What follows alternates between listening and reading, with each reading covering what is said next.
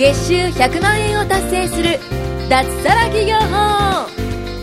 この番組は会員数3000名超を誇る日本最大級の物販コミュニティ投資コミュニティ代表で年商1億円の森貞正とその仲間たちが月収100万円を達成する脱サラ企業法についてお伝えしていきます。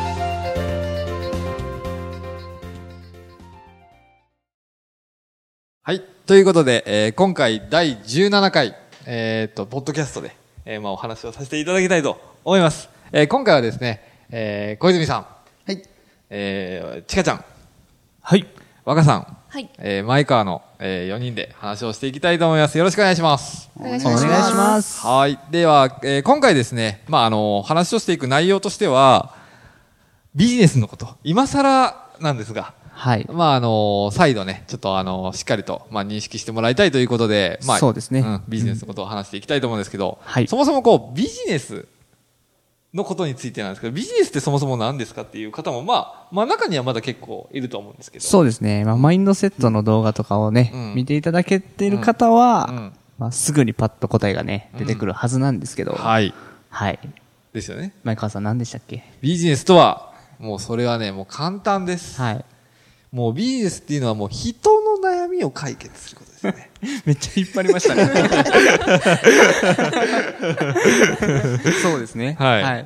そうでしたね。基本的には、その、まあ、これはでも人の、あの、ビジネスの本質的な部分ですよね。そうですね。うん。そそのの、ね。これだけではやっぱ正直それが、その、どういうふうにこう、まあ、お金に変わっていったりとか、それでこう、うんどういうふうにこう、収入につなげていくのかっていうのには、ちょっとまだこう、つながってはいかないんですけど、はいもともとの根本的な本質の部分なんで、それは。で、実際に、じゃあビジネスっていうものを、じゃあその数字で見ていこうと思った時には、うんその、まあ、収入を上げていこうと思った時とかですよね。まあ、今だったら物販とかやられてる方がまあ圧倒的に多いと思うんで、はい。うん、そこの物販のことでもちょっと話していきたいと思うんですけど、え物販で例えばじゃあビジネスっていうものをあの数字で表すとしたら、近山さん。はい。はい。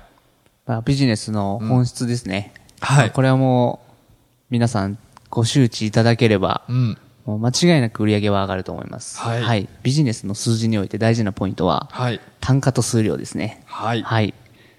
じゃあ終わりましょうか。はい。ありがとうございます様です。ちょっともうちょっとね、噛み砕いて、はい話していこうかなと思うんですけど、はいはいまあ、単価と数量っていうのは、まあ、要するに物販だったらね、特に、あのーわかりやすいと思います。うん。で果たしてこうね、利益で言うと、まあ今皆さんが扱ってるもんだったら、まあ2000円前後のものとかが多いと思うんですよね。じゃあ2000円、3000円のもの。じゃあ仮に2000円として、じゃあそれを、まあ自分の目標が月に、えー10万円はい。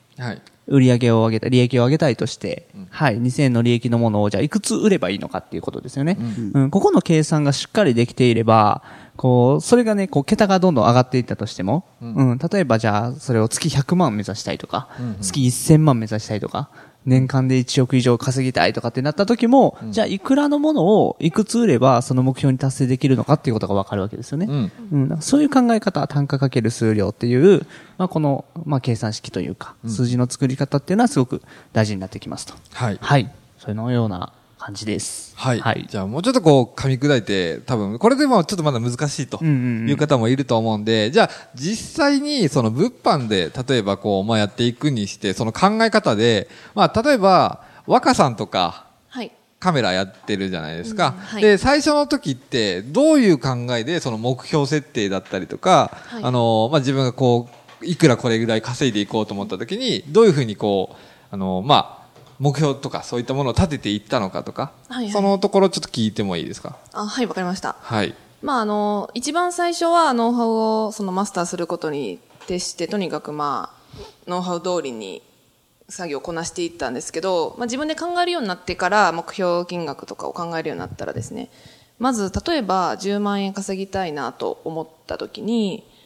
うん、まあ、逆算ですね。さっき近山さんもおっしゃったように目標を決めてあとはじゃあそれに対していくらのものを何個売っていくかっていうふうにずっと考えていってで、まあ、カメラの場合だとうんまあ一つの目安として利益率50 30%ぐらいを、はいまあ、取れるようにあの計算をしてましたなので、まあ、ざっくりと言うと、10万円稼ごうと思ったら30万円分の仕入れは必要。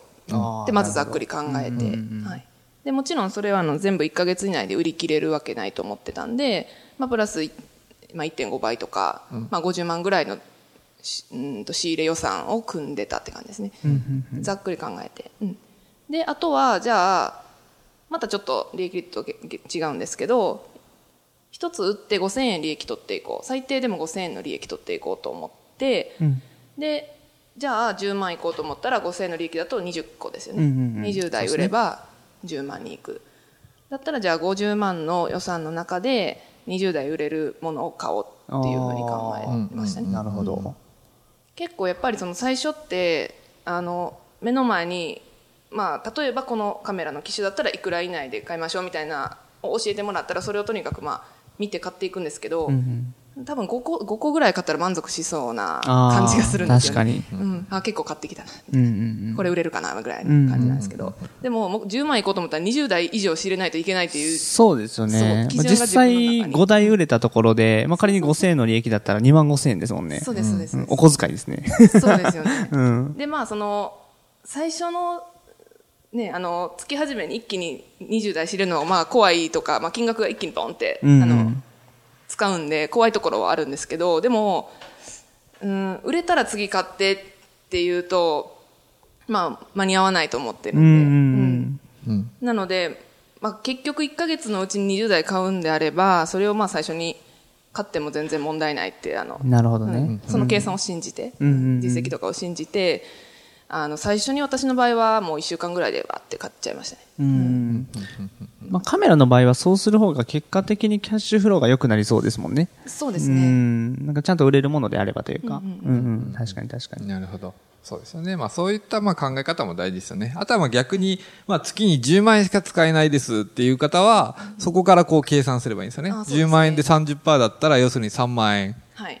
の、まああの利益になるっていうわけじゃないですか。そういった感じで考えていくのがいいですよね。そうですね。で、実際にそこからじゃあ、まあ実際に今今度、まあある程度のその、まあ利益が出て、じゃあ今度は外注化しようと思った時に、あの、まあ自分のこう、時間がやっぱこう大変になってくるわけなんで、それをさらに大きな利益に変えていこうと思った時にやっぱ外注化その人の力を使うっていうものが、まああるわけなんですけど、はいそれをね、結構その仕組みを作るのがうまいのが、あの、ちょっと今横にいるんですけど、まあそういった、あの、まあプロフェッショナルにちょっとその、仕組みの作り方をね、ちょっと聞いていきたいと思うんですけど、ここで恋ちゃん。おあ、俺か。はい。その、まあ実際にこう、実際あの仕組みだったりとか、そこの部分多分作ってると思うんで、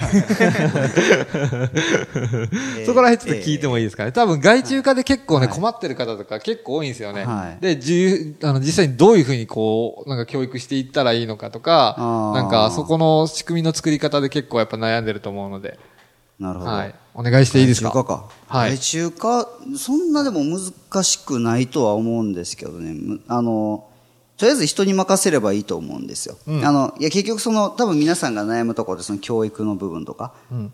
うんだからなかなか伸びなかったりとかってあると思うんですけど、あの、正直そこって再現性ないところじゃないですか。うんうん。うん。あの、教えるっていうところになっちゃうんで。はいはい。だからその皆さんの教えるスキルとかに依存する部分なんで、正直やらんとわからないんで、あの最初トントンでもいいんで、とにかくシステムを作るっていうのは大事かなと思いますけどね。まあまず、まあ、あの前回のお話の、まあ、不安のお話と一緒ですけど、うん、あの、まあ、教育っていうのはなかなかね、最初はうまいこといかないことの方が多いはずなんで、僕も最初全然うまいことい言ってはなかったんで、それをまあ1ヶ月ぐらいちょっとずつちょっとずつ人に教えていって、その人が覚えていって、で、そこからやっと効果が出てくるっていうところなんで、はいはいはい。うん、最初の一月ぐらいは正直ちゃんとまともに動かないと思った方がいいかなと思いますね。うん。で、あとは、そうだな。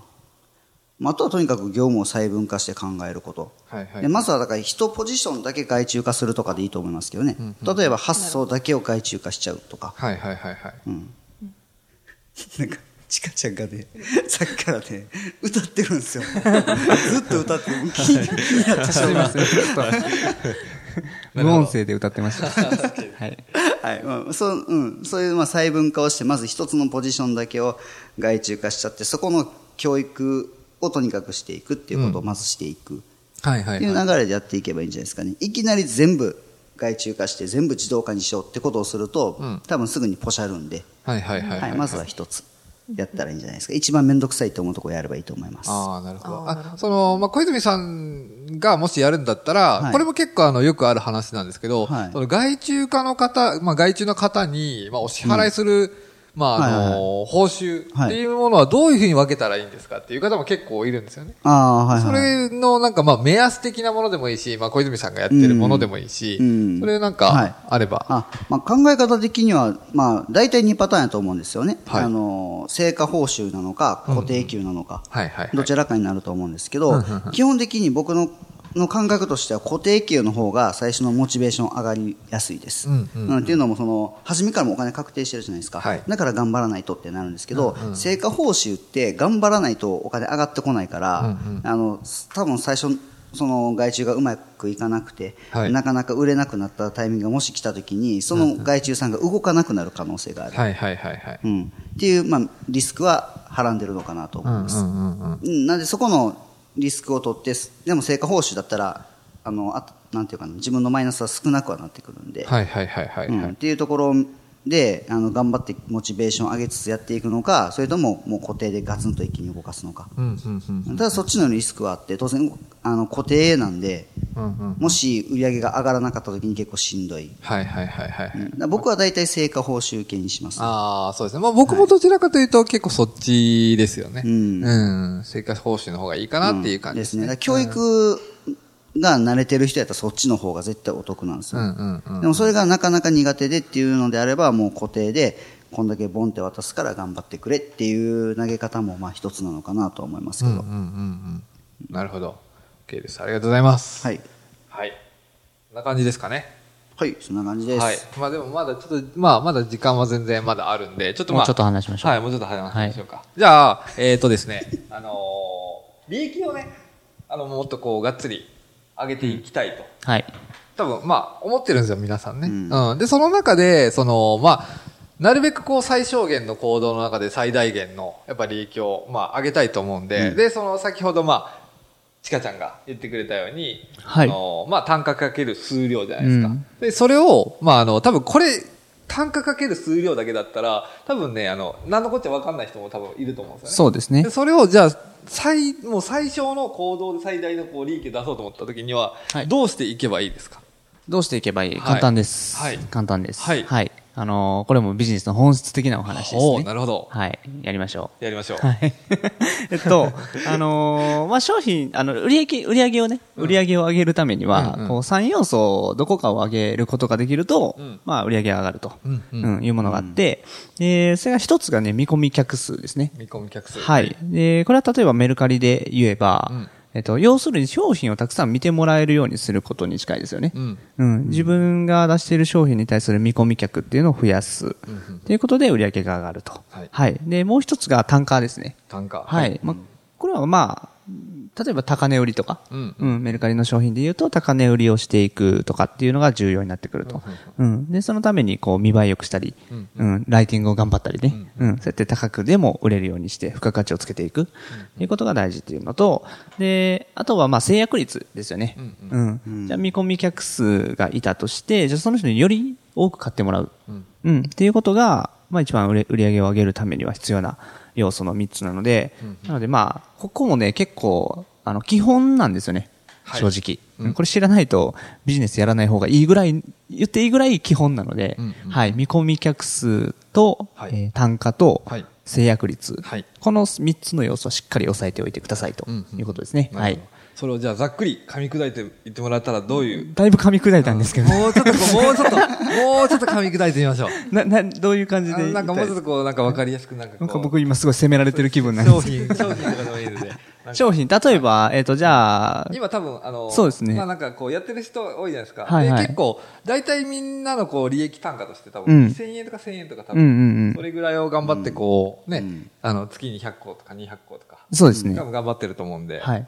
それをもうちょっとこう、じゃあ、上げるには、な結構大変じゃないですか、100個、200個。まあ、一番わかりやすいところで言うと、まあ、画像の加工とか頑張るとかえっと、まあ、より目立つようにすることで、うんうん。で、あと、まあ、ライティングですね、タイトルに、えっと、まあ、お得な感じの、うん枕言葉をつけるとか、はい。うん、ということをやって、で、見込み客数がまずそれで増えますよね。はいうん。で、さらに、まあ、単価を上げても売れるような、うんまあ、ライティング力も身につきますよね。はいはいはい。で、そこでさらに、こう、商品がいいっていうことが伝われば制約率も上がるので、うんまあ、具体的な行動としては、画像加工とタイトルうん凝る、うん。ライティング頑張る、うんこの3つじゃないですか。うん。はないる。ほど。ありがとうございます。はい、大丈夫ですかね、はい。こんな感じ大丈夫ですか？はい。合ってんのかな？いや、まあ、全然いいと。まあ、あの、なんだろう、僕が思うのは基本的には、あ、あの、結構まあ時間来てるんですけど、ちょっとあのまあ、単価高いものを扱ってもいいかなと。ああ、なるほど。うん、結構、やっぱ、あのね、単価安いもので結構回していくのは正直しんどいんで、なるべく単価が高いものを、あの、扱っていけるような、あの、ものは、もう、そういった商品を扱っていくのは、まあ正直いいのかなと。うんうんうん。っていうところもあるんで。はい。だから、なるべくちょっと、単価をどんどんどんどんこう上げていけば、その、まあ少ない商品数でも大きな利益にはなるので、そこら辺も考えてもらってもいいのかなというとですね。はい。そんな感じで大丈夫ですか？大丈夫です。はい。まあちょっと、まあ今回お時間もちょっと来たので、これで終わりにしたいと思います。どうもありがとうございました。ありがとうございありがとうございま。す。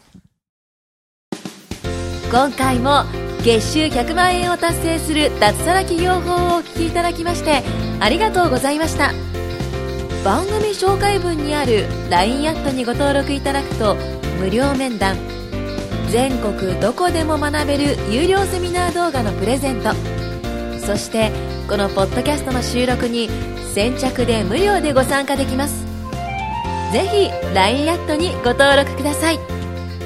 それでは次回もお楽しみください。